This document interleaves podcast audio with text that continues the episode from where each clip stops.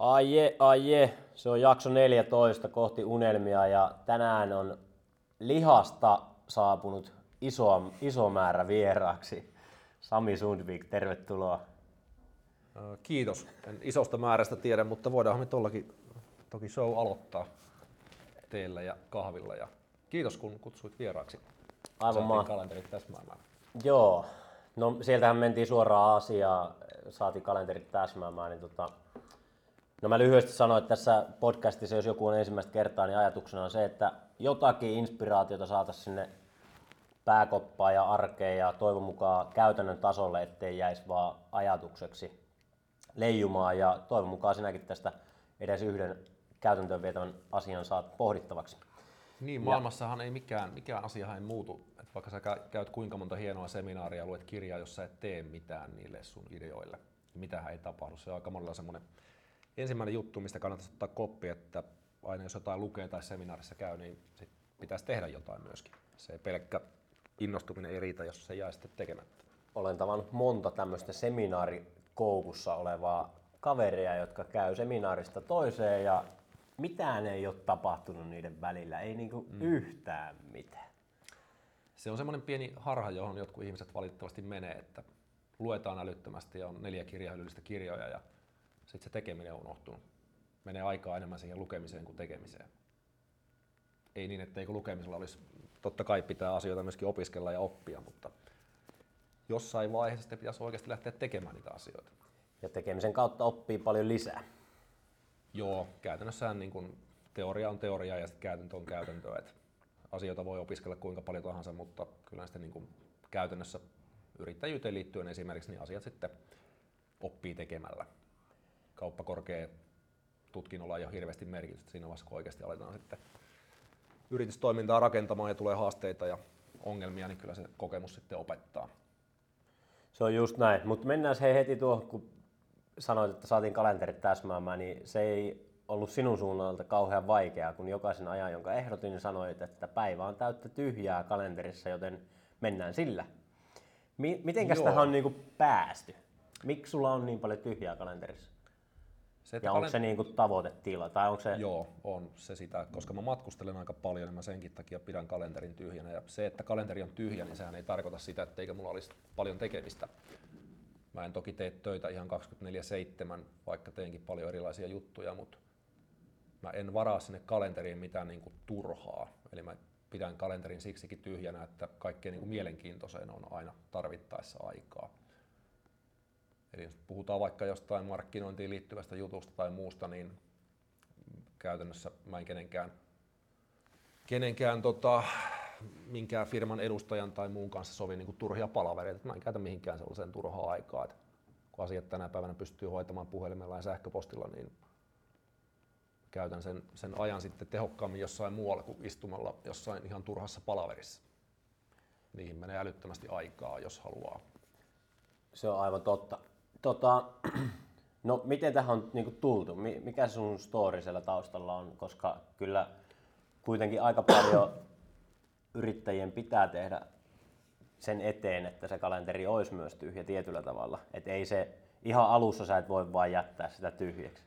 Niin kuin from ei, se, joo, ei se ihan silleen onnistu, että toki siinä vaiheessa kun tähän nykyiseen päätyöhön keräsin, keräsin tota rahaa, niin kyllähän silloin tehtiin niin kuin vähän pitkää työpäivää, käytännössä kolmea työtä yhtä aikaa ja kyllä se niin aika kuormittavaa oli, mutta se oli tiedostettu tilanne, että rahaa pitää vähän yritystoiminnan rakentamiseen saada, niin silloin sitä mentiin vähän pidempää päivää.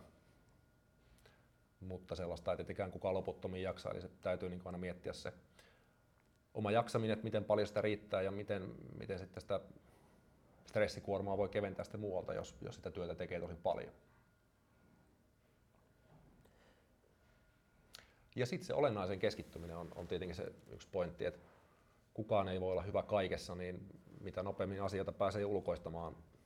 Yksi varmaan tyypillisin esimerkki aloittelevalla yrittäjällä on se, että kirjanpitoa tehdään itse niin kuin tosi pitkään niiden kuittien kanssa pyöritään siellä sitten aina kuukauden viimeinen päivä paita märkänä ja läpi yön. Ja sitten jos miettii, että mikä sen mikä siinä niin kuin se hyöty on, että kuinka paljon sä pystyt laskuttamaan omasta duunista versus se, että mitä sä maksat kirjanpitäjälle, niin kaikista noista pitäisi niin kuin lähteä liikkeelle. Että kaikki semmoinen asia, minkä joku toinen pystyy tekemään pienemmällä korvauksella tehokkaammin, niin kaikki se pitäisi ulkoistaa niin kuin mahdollisimman nopeasti. Täysin samaa mieltä. Mitä sä oot sitten tehnyt, tehnyt niin kuin, minkälaisten pillereiden parissa sitä on pyöritty? Mä tiedän jotakin, mutta välttämättä kuulijat ja minäkään en tiedä kaikkea, niin mistä, mistä se on niin kuin kertynyt se kassavirta ennen ja mistä se tulee tällä hetkellä? Uh, mulla on Tradenomin koulutus. Mä valmistuin vuonna 1997 Tradenomiksi. Siitä on jo siis niin kuin pitkähkö aika. Mä olin tota, uh, ensin pankissa töissä pari vuotta. Sitten totesin se, mä silloin kuvittelin kouluaikana, että se on mun unelma duunia, eihän se tästä ihan ollut. 99 vuonna siirryin kotipizzalle, sitten mä olin siellä kuusi vuotta Pohjois-Suomen aluepäällikkönä ja siinä aikana opin yrittäjyydestä kyllä todella paljon.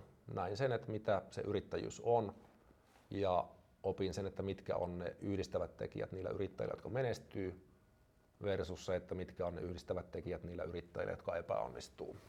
Ja siellä näki sitten. Mä tein töitä niin kotipizzayrittäjien kanssa, sitten oli nesteyrittäjiä, jolla oli kotipizza ja sitten muutama ärkioskikauppias myöskin, myöskin siinä, siinä kohtaa, joiden kanssa tein, tein vähän yhteistyötä, niin, tai siis oli yrit, nesteyrittäjä, jolla oli myöskin ärkioskeja, niin se näki sitä maailmaa aika monipuolisesti ja se niin kuin, siinä vaiheessa, kun rupesi ymmärtämään ne yhdistävät tekijät sen menestymisen ja epäonnistumisen välillä, ja sitten mä siirryin 2005 terveystuotealalle, niin siinä näki ihan samalla, että menestyvät terveystuotekauppiat tekee ihan samoja asioita samalla tavalla kuin ne menestyvät kotipizzayrittäjät tai nestekauppiaat. Ja tosiaan 2005 terveystuotealalla ollut sieltä asti ja ennen tätä nykyistä duunia niin Kokovilla olin superfoodien parissa kolme vuotta tein töitä 2011-2014. Silloin kun superfoodien se suurin kasvubuumi oli siinä kohtaa ja sitten sit 2014 eli viisi vuotta sitten siirryin tähän nykyiseen, nykyiseen yritykseen. Yritys perustettiin 2013. Meitä oli silloin kolme perustavaa osakasta ja nyt meitä on sitten kaksi kaksi vielä hengissä tai mukana. hengissä kaikki, mutta yksi osakas siitä jäi sitten pois tuossa reilu vuosi sitten. Tuossa on se tarina lyhyesti, lyhyesti tähän päivään ja toi New Organics toi perus tai pääduuni, tosiaan kuusi vuotta ollaan sitä rakennettu ja viime vuonna liikevaihto oli pikkasen vajaa 4 miljoonaa ja tänä vuonna päästään sitten toivottavasti pikkasen sen paremmalle puolelle vähän nämä vuoden kaksi viimeistä kuukautta vielä näyttää, miten se onnistuu, mutta edelleen tänä vuonna ollaan kuitenkin kasvuvauhdissa ja kun miettii terveystuotella haasteita, niin ollaan siihen erittäin tyytyväisiä. Ja pakko tarttua tähän, että yhdistäviä menestystekijöitä, niin mitkä ne sun mielestä siellä sitten oli, mitkä yhdisti näitä menestyviä kotipizza nesteyrittäjiä ja muita? Ja se, se onnistuminen lähtee aina siitä, että keskitytään siihen omaan toimintaan eikä tuijoteta sitä, mitä naapurit tekee. Eli mitä suurempi osa ajasta menee siihen naapurien eli kilpailijoiden toiminnan seuraamiseen ja sen voivotteluun, niin sitä vähemmästä aikaa menee siihen oikeaan asiaan, eli sen oman toiminnan kehittämiseen. Se on niin se yksinkertainen lähtökohta. Kaikilla toimialoilla on aina kilpailua.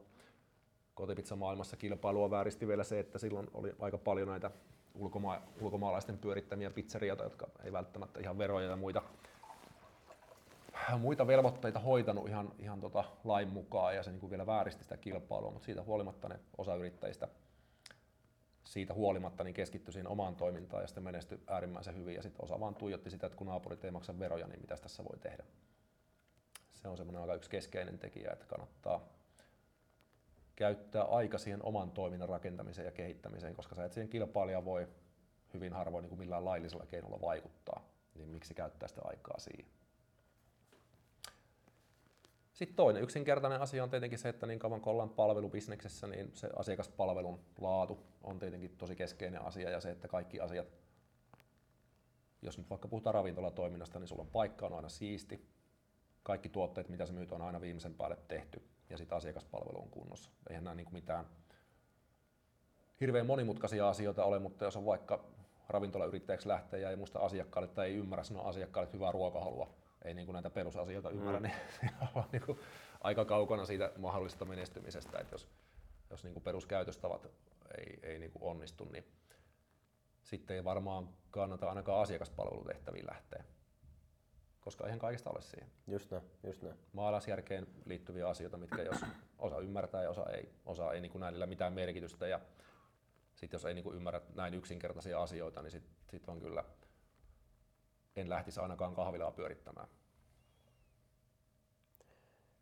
Mä aloin, mä aloin asioita. miettimään, että onko mulla peruskäytöstavat hallussa, että mä No, voin omistaa kahvilat. Ottaen huomioon sen, että sä oot näitä aika monta pyöräyttänyt pystyyn, niin eiköhän sillä ne tärkeimmät asiat aika hyvin, hyvin hanskassa silloin.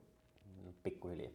Tota, no sit sä oot siirtynyt tuonne ravinto terveystuotepuolelle ja siellä oot saanut menestystä aikaa varsinkin tuolla uudella firmalla sitten niin omiin nimiinkin, niin tota, mitkä siellä on ne tärkeimmät tekijät sitten, että miten siellä on pärjätty ja Menestymisen avaimet on varmaan ollut se, että me löydettiin ensinnäkin se erilaistava tekijä tuossa meidän brändissä, eli mehän jätettiin nykyisen yhtiökumppanin kanssa aika pitkään sitä liikeideaa mietittiin ja todettiin, että okei, toimialalla on hirveästi yrityksiä, meidän on ihan järjetöntä lähteä kopioimaan sitä, mitä kaikki muut tekee. Ja sitten mä törmäsin jollain messuilla Jenkeistä silloin maahan tuotuun ihan vastaavan tyyppisen sarjan kuin mitä meidän nykyinen tuotesarja on. Eli sieltä on jätetty pois kaikki lisäaineet, väriaineet, makeutusaineet, pinnoteaineet. Sitten mä totesin, että tämähän on pirun hyvä idea. Ainoa ongelma siinä oli se, että kun se oli tuontibrändi Jenkeistä, niin jokainen osaa laskea, mitä se tarkoittaa tuotteen hinnalle. Eli jos sen sarjan magnesium valmiste maksoi neljä tai viisi kertaa enemmän kuin se kaupan perusmagnesium, niin oli täysin selvä, että siitähän nyt ei mitään myyntimenestystä voi tulla. Ja sitten mä heitin sen idean yhtiökumppanille tai tulevalle nykyiselle yhtiökumppanille, että tällainen idea todennäköisesti tulee olemaan kysyntää, pystytäänkö me tekemään tämä vastaava Suomessa. Hmm. Ja sitten me löydettiin siihen tehdas, joka pystyi tekemään ne tuotteet ja sitten otettiin vähän, vähän rahaa, pieni riski. Siinä kohtaa hain itse kuusinumeroisen summan lainaa. Eli tullaan siihen, että jossain kohtaa niitä riskejä voi joutua ottamaan ja sitten kannattaa niin kuin tarkkaan harkita. Harkittuja riskejä kannattaa ottaa, mutta typeriä riskejä ei. Ja siinä sitten kannattaa niin kuin ehkä konsultoida itseään viisaampia ja kokeneempia ja miettiä, että onko se, milloin se riski on niin kuin kannattava ottaa ja mitä vaikuttavia tekijöitä siinä on. Mutta tosiaan kun löydettiin se tehdas, joka meille tuotteet teki, niin löytiin homma käyntiin ja tietenkin asia helpotti se, että mä olin ollut siinä vaiheessa 10 vuotta toimialalla. Hmm. Toimintaa pidettiin varmaan jossain määrin uskottavana ja mun yhteistyökumppani, yhtiökumppani oli ollut 20 vuotta toimialalla.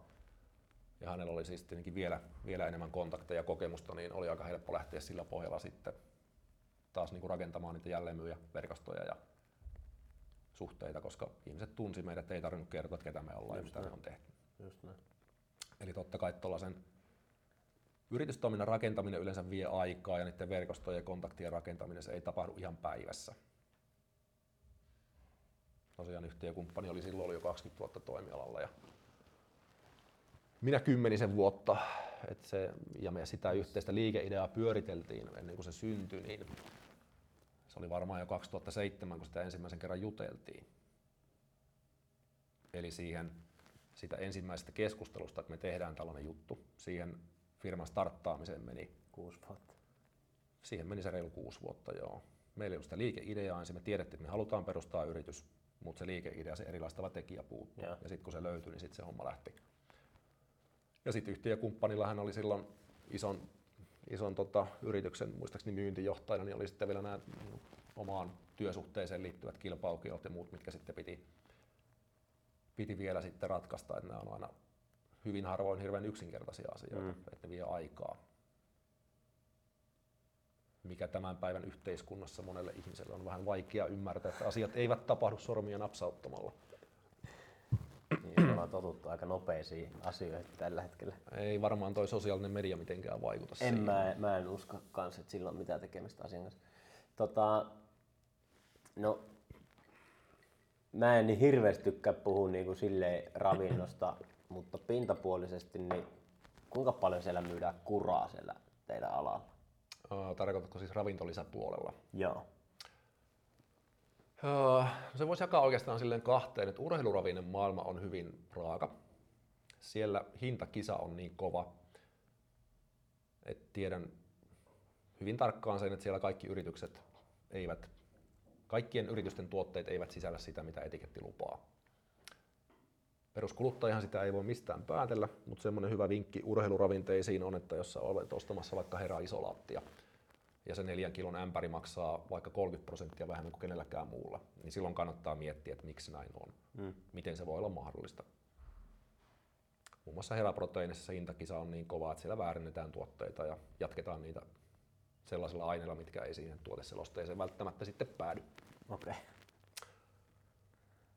Äärimmäisen raakaa bisnestä, mutta ihan samahan on elintarvikepuolella. Lidlillä muistaakseni oli väärennettyjä oliviöljyjä ja mitäs muita esimerkkejä siellä on. Kyllähän elintarvikepuolella tehdään ihan samaa. Silloin kun hintakisa menee liian kovaksi, niin silloin sitä lähdetään sitä tuotteen laatua sitten raiskaamaan aika huolella. Onko mitään muuta, mistä se voi saada selville kuin se, että jos on selkeästi... Peruskuluttaja käytännössä ei. On, on niin kuin hyvin mahdotonta päätellä sitä mistään. Sitä ei niin kuin välttämättä, välttämättä edes labratesteissä noita tuotteita hirveän helposti löydy. Sitten jos mennään ravintolisän puolelle, niin Suomessa on äärimmäisen tarkka laatukontrolli. Viranomaiset onneksi seuraa asioita hyvin tarkkaan. Eli en voi sanoa, että siellä myytäisiin niin kuin hirveästi mitään kuraa. Sen 15 vuoden aikana, mitä mä olen toimialalla ollut, niin ei ole tullut vastaan yhtään dokumentoitua tapausta siitä, että mikä ravintolisä olisi aiheuttanut mitään terveysongelmia. Hirveästi pelotellaan kaikista maksavaurioista ja muista, mutta yhtään yhtään dokumentoitua tapausta mulle ei ole tullut missään vaiheessa vastaan, niin uskon, että olisin niin kyllä törmännyt, jos sellaista oikeasti yeah. olisi. Toki siellä on ollut muun muassa jossain klorella erässä oli salmonellaa, joka sitten tietenkin aiheutti sen tuotteen poisvedon. Sitten jotkut verkkokaupat on myynyt jotain luontaisia potenssituotteita, missä on ollut Viagraa. Nehän on, nehän on sitten niin kuin, sehän ei ole enää sen tuotteen vika, vaan se on sen yrityksen vika ja sehän on sitten tietenkin täysin laitonta ja Kyllä. täysin niin kuin epäasiallista toimintaa, mutta noissa tavallisissa ravintolisissa, mitä myydään apteekeissa, terveyskaupoissa, päivittäistavarakaupoissa, niin mitä laatuongelmia siellä ei käytännössä Suomessa on niin kuin, käytännössä lähes mahdotonta, että siellä olisi mitään ongelmaa. Mun mielestä se suurin haaste on se, että jotkut yritykset markkinoivat tuotteita argumenteilla, mitkä eivät pidä paikkaa, eli käytetään laittomia väitteitä. Suomessahan mainontaa valvoo muun muassa Evira. Siellä on EFSAn eli European Food and Safety Administrationin hyväksymät terveysväittämät, mitä tuotteista saa kertoa, mitä maailmassa saa kertoa. Ja niin kauan kuin yritys pitäytyy niissä, niin mun mielestä kaikki on täysin, täysin ok. Meidän yrityksen linjaus on ollut se, että kaikki meidän mainonta seuraa viranomaisten säädöksiä ja säännöllisesti terveystarkastajien kanssa niitä käydään läpi, että kaikki on, on siltä osin kunnossa. Mutta valitettavasti kaikki yritykset ei sitä meidän toimialalla kunnioita ja mun mielestä se on vähän härskiä ja liittyy osittain myöskin siihen, että miksi terveystuotealalla on välillä niin huono maine. No totta kai, jos joku yritys mainostaa, että nyt meillä on tässä uusi tuote, joka parantaa reuman, kasvattaa hiukset takaisin päähän, vatsaongelmat korjaantuu, nivelkivut lähtee, ylipaino lähtee, nukut paremmin, on lisää energiaa, seksielämä paranee, stressi lähtee, niin jokainen voi ymmärtää, että tällaisia tuotteita tuskin niin kuin oikeasti on. Eli semmoinen terve maalaisjärki siinä, että jos jollekin tuotteelle luvataan aivan älyttömiä terveysväittämiä ja vielä niin, että ne terveysväittämät on niin kuin ihan aasta ööhön, niin silloin yleensä kannattaa jättää se tuote kyllä kauppaan. Mutta sehän ei ole sen tuotteen vika sinänsä, vaan se on sen yrityksen vika, joka markkinoi sitä täysin väärillä argumenteilla. Yes. Tota, mennään sitten takaisin tähän, enemmän tähän yrittäjyyteen ja kasvamiseen, niin minkälaisia vastoinkäymisiä Sami olet kokenut yrittäjyyden aikana? Onko ollut jotain isoja epäonnistumisia tai muita? Öö, tota, voisin sanoa, että ei. Ja se, mikä asiaa selittää, niin ei ollut siitä, että mä olisin jotenkin poikkeuksellisen älykäs tai onnistunut kaikessa, mitä mä teen, vaan enemmänkin se johtuu siitä, että kerroin siitä se kotipizzatausta antoi aika hyvää pohjaa siihen. Minustahan ei koskaan pitänyt tulla yrittäjää. Mä on niin kuin, en mä nyt sano, että mä vahingossa siihen ajauduin, mutta, mutta silloin kun opiskelin ja kotipizzalla vielä oli duunissa, niin en mä missään vaiheessa suunnitellut lähteväni yrittäjäksi. Että se ei ole missään vaiheessa ollut niin semmoinen, että toi on se, mitä mä haluan tehdä. Mutta sitten kun toimialalle, tälle toimialalle tulin ja näin, näin mahdollisuudet ja se yhteistyökumppani siihen löytyi, niin sitten se yrittäjyys siitä lähti, mutta enemmän se, että mitään suuria vastoinkäymisiä ei ole ollut, niin liittyy siis siihen, että mä niin pitkään näin eri yrittäjien onnistumistarinoita ja epäonnistumisia, että mä opin siitä aika paljon ja sitten mä oon äärimmäisen varmaan mun yhtiökumppanin mielestä aivan liian, liian tota kriittinen Joo. ja vältän turhia riskejä. Eli se on varmaan semmoinen yksi asia, mikä on varmasti säästänyt aika monelta epäonnistumiselta. Eli mä mietin asioita aika pitkään ja analysoin niitä. Ja todennäköisemmin jätän uuden asian tekemättä, kun lähden sitä tekemään. Eli se on varmaan yksi asia, mikä on myöskin säästänyt niiltä epäonnistumisilta. Eli sellaisia niin kuin isoja, isoja epäonnistumisia tai konkursseja tai sellaisia niin kuin isoja juttuja, mitkä olisi mennyt pieleen, niin sellaisia ei, ei ole tullut vastaan. Toki tapahtuu sitä, että on paljon pieniä ja isompia ideoita, mitkä ei lähde, lähde sitä toteutumaan, missä on itse arvellut olevan kaupallista potentiaalia, mitkä ei, ei lähde käyntiin, mutta sehän on vaan niin kuin osa yrittäjän elämää, että kaikki liikeideathan ei lähde lentoon. Se on hyvin yksinkertaista, mutta silloin kannattaa miettiä se, että vaikka olisi omasta mielestä joku ihan älyttömän hyvä idea, mikä kaikkien pitäisi ostaa, niin sehän ei tarkoita sitä, että se on kuluttajan mielestä sitä. Sehän toteutuu vasta siinä vaiheessa, kun kuluttaja sen, kuluttaja sen tuotteen ostaa ja se idea muuttuu rahaksi. Eli se on se, mikä on, väitän, että 99 prosenttia uusista liikeideoista menee pieleen sen takia, että sä et osaa erottaa sitä sun omaa ideaa, sitä omaa intohimoa siitä, mitä se kuluttaja oikeasti haluaa ja tarvitsee. Ne on täysin eri asioita. Ja se, sen asian kun ymmärtää, että siinä on iso ero, ei siis pitäisi lähteä liikkeelle siitä, että okei, tämä on se juttu, mitä mä haluan myydä, vaan miettiä sitä, että mitä se kuluttaja oikeasti haluaa mm. ostaa. Ja niissä on tosi iso ero. Joo, meillähän on yksi yhteinen tämmöinen myös, mikä ei onnistunut. Joo, kyllä, me yritettiin Mutta tuollaista... me tuollaista fiksusti yritettiin sitä. Joo, ja eihän meillä tainnut mennä senttiäkään rahaa siihen. Ei mennyt onneksi. Ja muutama, käytettiin varmaan muutama tunti siihen aikaan, että mehän tuossa viime vuoden, siis tämän vuoden huhtikuussaan se tarkoitus oli se seminaari pitää.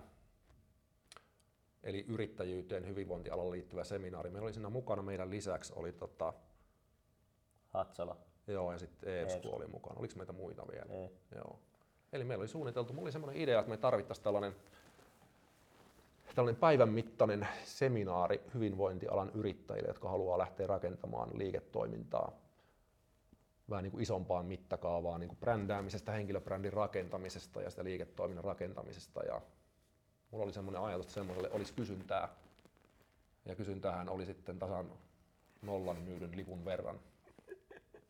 Kaksi taisi sanoa, että ostaa kyllä, mutta ei sekään ollut vielä rahan. Joo.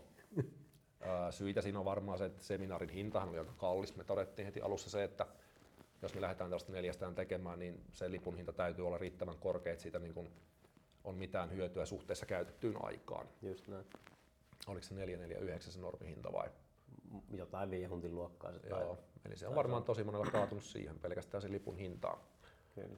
Mutta sitten se laskettiin niin, että jos meitä on neljä, neljä sitä tekemässä ja lähdetään myymään jotain 100 euron lippua, niin siitä ei, niin kuin, ei sitä jää kenellekään mitään. Eli totta kai liiketoiminnassa pitää myöskin miettiä se, että mihin sitä aikaa kannattaa käyttää ja saako sille sitä ajankäyttöä vastaavan rahallisen vastineen. Mm, kyllä. Ei tokikaan kaikessa, toki asioita voi tehdä ilman, että miettii sitä rahaa, hyvän tekeväisyysjutut ja muut erikseen, mutta lähtökohtaisesti se, että jos yritystoimintaa miettii tai mitä tahansa siihen liittyviä juttuja, niin kyllä siihen kannattaa niin kuin miettiä se, että mikä se, ihan sama kuin meidän verkkovalmennuksessa, mitä me tehdään muutaman kumppanin kanssa, niin meillä on aina kaikki lähtenyt siitä liikkeelle, että meillä on selkeä myyntitavoite. Meillä on tässä uusi tuote, me markkinoidaan sitä kaksi viikkoa, meidän pitää saada tämän verran liikevaihtoa. Jos ei saada, sitä valmennusta ei tehdä, ei kuvata ja me palautetaan rahat asiakkaalle.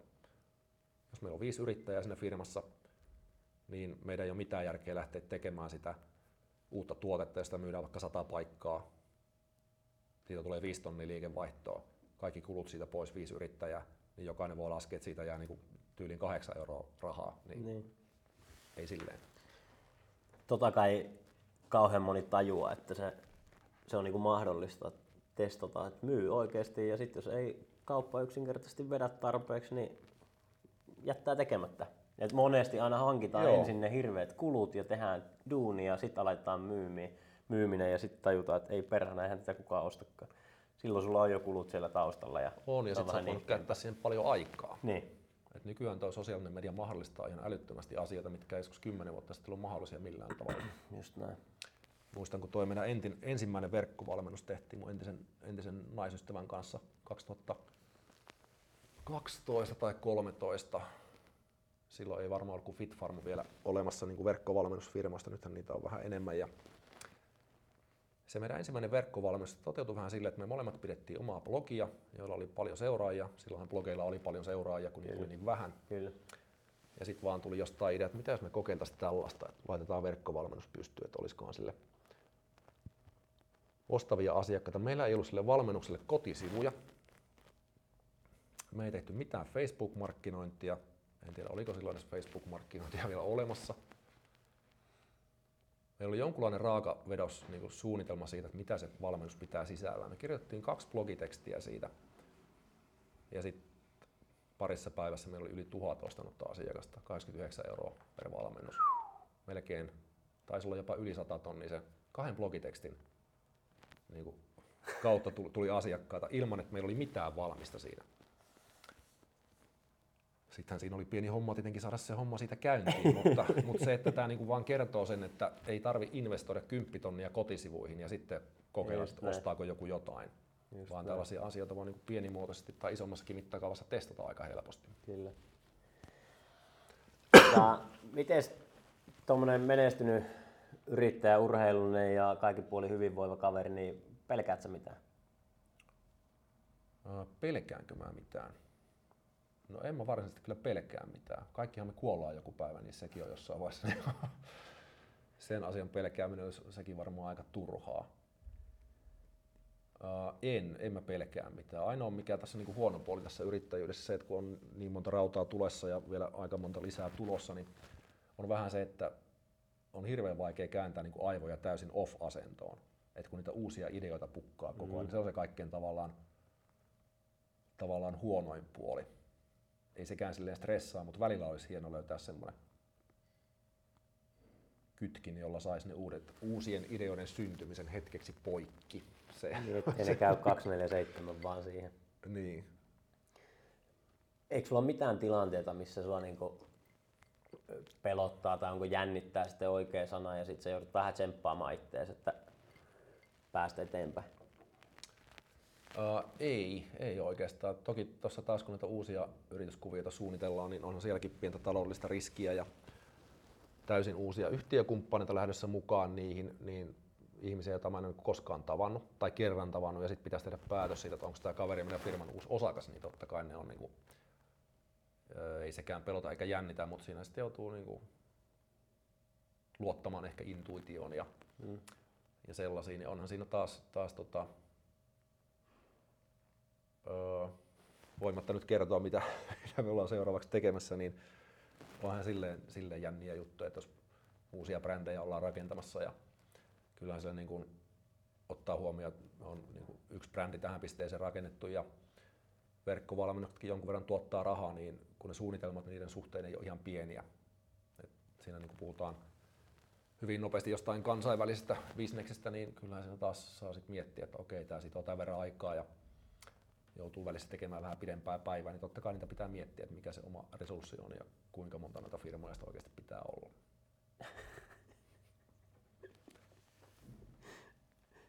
No entäs sitten päinvastoin, mä podcastin nimen mukaisesti kohti unelmia, niin tota, mikäs on päällimmäinen unelma tai mistä sä unelmoit päivittäin tai viikoittain tai millä tahdilla ikinä nyt unelmoitkaan, mutta Um, isoja, isoja tavoitteita ja unelmia.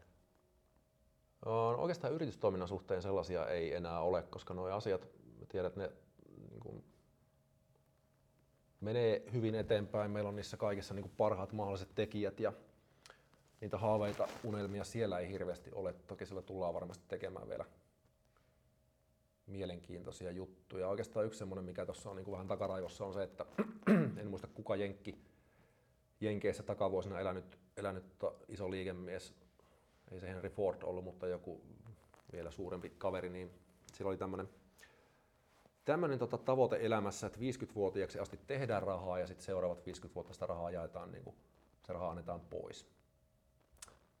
Niin vähän tämän tyyppisiä. Mä en ole vielä 50-vuotias, mutta sitä kohti menossa, niin sellainen juttu tuossa on niin kuin vähän, vähän mielessä, että vähän siihen liittyviä juttuja tuossa on jo työn alla ja varmaan sitten niitä lähivuosina tulee enemmän. Et se on niin kuin oikeastaan semmoinen ainoa suunnitelma tai No, miten sitten työelämän Tavoite. ulkopuolella? Perhehaaveita, la, lapsia, Öö, lapsia mulla ei ole. eikä tule. Ee, niin joo, mä joskus mietin sitä nuorempana sille, että, kun mä oon, että siinä vaiheessa kun mä oon siinä pisteessä, mä oon niin taloudellisesti riippumaton ja pystyn käyttämään perheen perustamiseen ja siihen niin riittävästi aikaa, että pystyy on siinä tilanteessa, että on niin kuin, ei tarvitse käydä töissä, että voi tehdä työt kotoa käsin tai, tai matkoilta, niin silloin, silloin se on ajankohtaista, mutta nyt sitten vähän niin kuin inhorealistina, kun katsoo tätä, mihin tämä maailma on tänä päivänä menossa, niin kuin luonnonvarat loppuu just kesken ja, ja niin kuin maailmassa on ihmisiä tällä hetkellä, mitä täällä on kohta 9 miljardia. Ja kriittisimpien biologien mukaan tämä maailma kestäisi niin kuin yhden miljardin ihmisen kuormituksen, niin siitä mä oon vähän laskenut sitä, että mä en välttämättä ole tekemässä omia lapsia tähän maailmaan. Vähän pahoin pelkään, että maailma niin kuin ei tässä muodossa ihan hirveän pitkään kestä. Katsoo, miten ihmisten kulutushysteria kiihtyy. Ja taas tänään uutisoitiin, Kamppiin avattiin joku uusi myymälä, mikähän se oli joku japanilainen. Voi. Tai montako sataa ihmistä silloin jonossa, jonottamassa jotain aivan turhaa krääsää.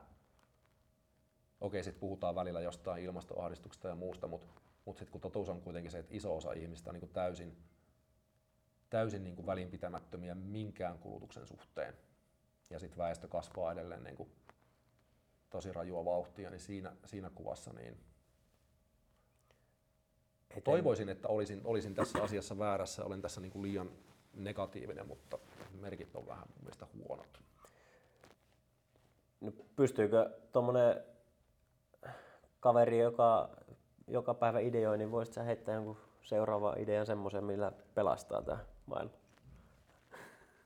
Siis kyllähän faktisesti yksinkertainen tosiasiahan on se, että öö, jos meitä on nyt yhdeksän kertaa niin paljon kuin maailma kestää ihmisen, niin meidän pitäisi vähentää kaikkea kulutusta, ihan kaikkea kulutusta, noin kymmenesosaan siitä, mitä se tällä hetkellä on. Kierrätyksestä se tietenkin lähtee. Ja sitten ihan kaikessa ostamisessa, onpa se sitten sytkäri tai kynä tai kirja tai mikä tahansa, niin kaikkea vaan pitäisi kuluttaa vähemmän, mielellään olla ostamatta Just näin. niin maailman hulluimpia juttuja. Tuossa omassa ig sitä pari päivästä päivittelinkin, että nämä erilaiset somevaikuttajat mainostaa muun muassa niin kuin kännykän kuoria. Aika yleinen kampanja on tämä, että neljät kännykän kuoret niin kuin kahden hinnalla. Tää hittoa sä teet Niin. neljällä kännykäkorilla. Niin ja mitä sä teet edes kahdella? Niin. Ja sitten sit katsoo näitä uusia kauppakeskuksia, kun nämä tulee sitä pikamuotia jostain tuolta Kiinasta. Ja, ja sitten hulluimmillahan se on sitä, että nämä somevaikuttajat tilaa omia instakuvia varten vaatteita, jotka he palauttavat. Ja sitten iso osa näistä verkkokaupoistahan tuhoaa ne vaatteet, mitä sinne palautetaan. Niin kuin Päätöntä. aivan käsittämätöntä. Ja sitten postihan avasi, joko se avasi ne myymälät tällaiset, niin kuin, mihin tulee ne sovituskopit sinne. Luitko sä näistä? Eh. Siis Mä en tuohon Helsingin uutisia just keskustaan- sen takia, että se on niin päätöntä sitä touhua, että en mä siis niinku tuohon. Helsingin keskustaan on tainnut tulla jo, ens, niitä tuli muistaakseni kaksi tällaisia postin, postin niin kuin, millähän nimellä nyt oli, joku boksihan se oli nimeltään, missä on siis ne luukut, mihin ne tavarat, kun sä tilaat verkkokaupasta, ne Joo. tulee siihen. Joo. Ja sitten on sovituskopit. Sä otat sen tavaran sieltä, minkä sä oot tilannut verkkokaupasta, menet sinne sovituskoppiin. Ei, Jos se ei sovi, niin sä voit palauttaa sen saman tien. Ja sitten kun kaikki globaali talous on perustuu jatkuvaan talouskasvuun, niin aika iso mekanismi se oli lähteä purkamaan toi koko, koko systeemi. Et siinä on kyllä haastetta ja niin mietittävää. Ja sitten katsoo, mitä poliitikot tekee, niin ei ne nyt hirveästi tue sitä niin kuin kuluttamisen Nyt vähentämistä. tää menee liian negatiiviseksi. Hei, tehdään asioille jotain. tota, vähennetään kuluttamista, ostetaan vähemmän. näin. Se olisi se ensimmäinen steppi ja varmaan. että haastetaan nyt tässä tälle julkisesti, niin somevaikuttajat, vaikka sieltä tulee sitä rahaa, niin lopettakaa ne kännykkäkuorien mainostamiset ja pikamuotiin kannustaminen ja kannustakaa kierrättämiseen ja vastuulliseen kuluttamiseen, eikö je? Joo, ja kun tuoltahan löytyy suomalaisiakin yrityksiä, tilattiin just tuolle meidän urheilijatiimille vaatteet sieltä Pure Waste-niminen firma, jonka kaikki vaatteet on tehty täysin kierrätysmateriaaleista. Niin Yes. Tuollaisesta kun lähtisi liikkeelle, niin se olisi aika iso steppi eteenpäin. Sitten oikeasti miettii kotona, mitä kaikkea ylimääräistä sulla on, voiko se lahjoittaa tai kierrättää Just näin. eteenpäin. Kahdella sanalla nopeasti hyvän tekeväisyys ja vastuulliset teot, niin kannustetaan tässä nyt ihmisiä tutustumaan Gubbe-nimiseen palveluun, mihin säkin lähdit mukaan. Kerro tosi nopeasti, mistä on kyse ja sitten ihmiset voivat mennä gubbe.io IO. tutkimaan lisää.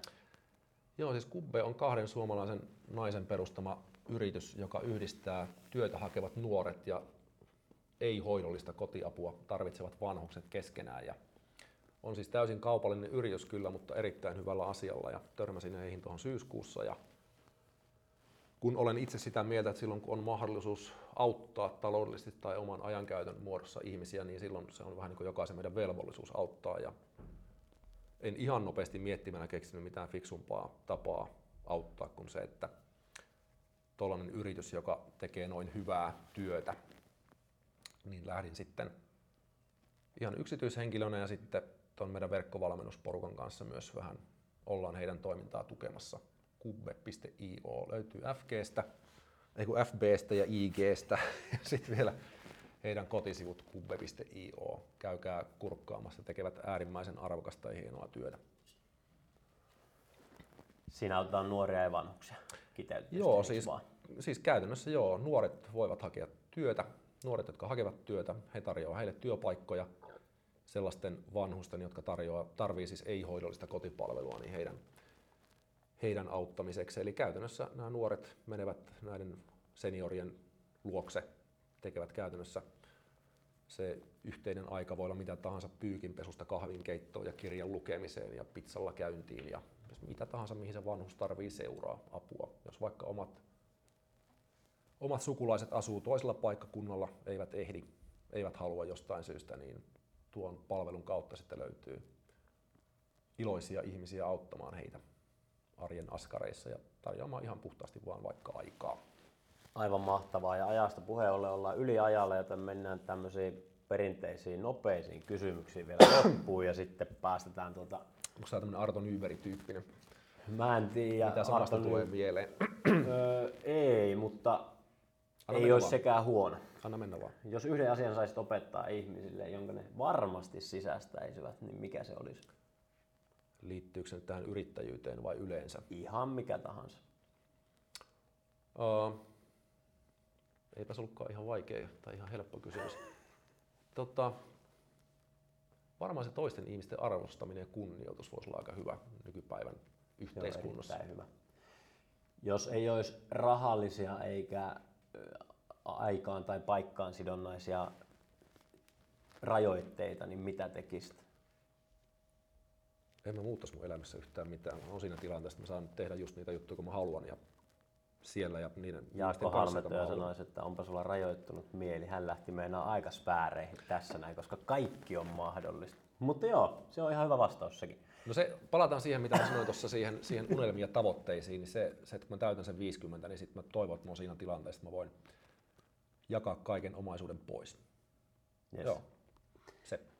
Muistakaa, kun Sami täyttää 50, niin olla yhteydessä. Pitää poistaa tuolta, Insta- tuosta FBstä mun syntymävuosi äkkiä, kukaan ei pääse katsomaan.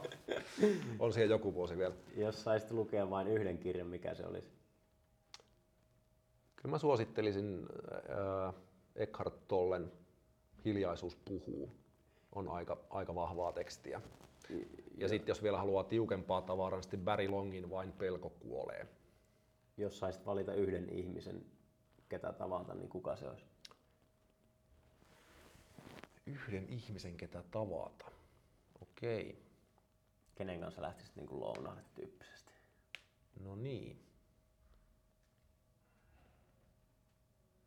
Varmaan tämä liikemies Richard Branson voisi olla aika kova kaveri. Se olisi kyllä hauska lounas seuraava varmaan. Joo, hänkin tekee aika paljon niin tosi laajalla skaalalla juttuja, luonut tosi paljon erilaisia juttuja. Jep. Ihan niin kuin äärilaisesta toiseen. Niin mulla että hänellä voisi olla niin kuin aika paljon, aika paljon niin kuin huikeita ajatuksia. Ja sitten loppuu, mistä sun arkea tai ideoita tai mitä ikinä sä jaatkaan, niin mistä sua voi seurata? Suplasta löytyy Samin kanssa lasillisella nimellä noin parikymmentä podcastia. YouTubesta löytyy vähän vanhempia videoita edelleen Samin kanssa lasillisella nimellä. Sitten löytyy Instagramista Sami-Sundvik ja FBstä löytyy toi mun valmentajaprofiili Sundvik Sami nimellä. Onko niitä muita kanavia nykyään? Kotisivutkin löytyy samisundvik.com. Siellä nyt ei hirveästi mitään tapahdu, mutta siellä on, siellä on jotain juttuja. Sitten Iltalehdestä löytyy toki mun blogi. Se ei ole päivittynyt pitkiin aikoihin, mutta siellä on valtavasti ravintoa, hyvinvointiin, terveyteen liittyviä tekstejä, jota voi käydä lueskelemassa. Oliko vielä muuta? Verkkovalmennukset löytyy 8viikkoa.fi osoitteesta ja eikä nyt siinä ollut tärkeimmät. Menkää seuraamaan sen Loista. mukaan, mikä kiinnostaa. Joo, loistavaa. Kiitos paljon, kun Kiitoksia. olit vieraan. Kiitoksia. Toivottavasti sait näistä puheista edes jotain koppia. Ja niin kuin alussa todettiin, niin olennaista ei ole se, että mitä sä opit, vaan olennaista on se, mitä sä lähdet oikeasti tekemään. Se on just näin. Nyt tekemisen kautta kohti unelmia. Let's go.